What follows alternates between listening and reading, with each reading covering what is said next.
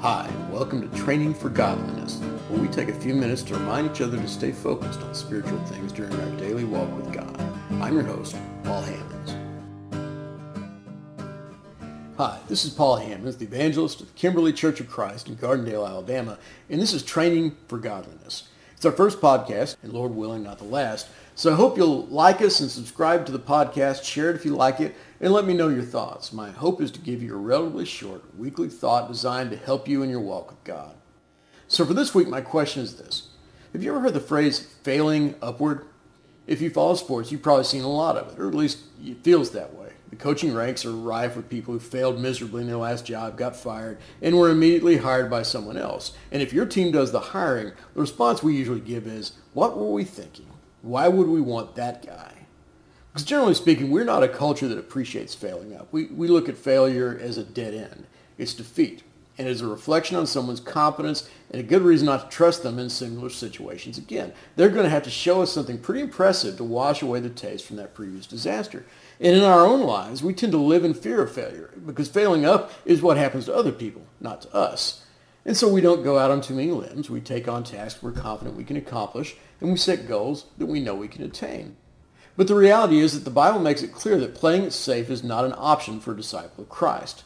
The old cliche is that you miss 100% of the shots you don't take, but the more biblical example is probably in Jesus' parable of the talents, where a man is given a large sum of money and entrusted with its use for a time. He's afraid of what his master will do if he fails, and so he hides the money so that he can give it back without losing any of it. But God didn't call us out of the world to break even with us. We are called to be a people for God's own possession one created in Christ Jesus for good works. So how do we view our failures? And more importantly, how does God view them? Is he really the harsh taskmaster who reaps where he hasn't sown? Does he really see me as just another instrument to do his work? And we're only success if we do as much as some other person in the kingdom? And if we are constantly succeeding in bringing people to Christ and producing all these visible evidences of how much value we are in the kingdom of God? I don't think any of us really believe that. So why do we hold ourselves to that standard?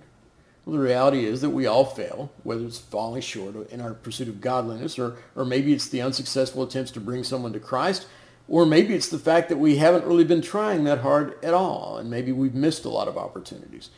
And the harder we try, the more we fail, it seems.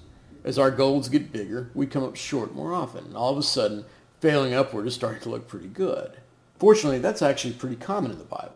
We see time after time when godly men and women make mistakes, some of them huge in terms of the severity and consequences. If David were running for re-election as the king of Israel with a record of adultery, murder, and cover-up, along with a disastrous policy decision that led to the deaths of 70,000 of his countrymen, how many votes would he get? It turns out that God's view of success is a lot different than ours because the question in God's eyes seems not to be whether we'll fail, but how we respond when we do. When Jesus was in his final hours on earth, he addressed Simon Peter in Luke chapter 22 and verses 31 through 32, and this exchange takes place. Simon, Simon, behold, Satan demanded to have you that he might sift you like wheat, but I prayed for you that your faith may not fail, and when you have turned again, strengthen your brothers.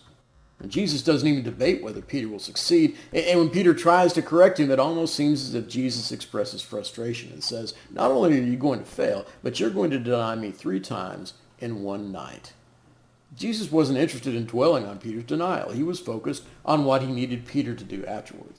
He needed Peter to understand that the response to failure isn't to wallow in it or to feel sorry for yourself, but to get back to the work that God has given you. And God had given Peter a vital role in the coming kingdom a role in which he would succeed not because he was perfect or sinless or skilled or talented, but because God gave him everything he needed in order to succeed. And Peter went out and did the work. Every time we fail in Christ, we have a chance to grow closer to God. God forgives us of our sins because we have an advocate with the Father in Jesus Christ, according to 1 John 2, verse 1. God has set the expectation already that he knows we're not always going to be successful in teaching the gospel. In fact, we'll fail more often than we succeed. But as Paul writes in 1 Corinthians 3, verse 6, it is God who gives the increase. We're given the Holy Spirit, which works in us to help us produce fruits of strong character and godliness if we're willing to accept it. We're given the Word of God, which is powerful as any two-edged sword. And as Paul says, it is the power of God to salvation, not my skill in teaching it, not my charisma, not my ability to influence people.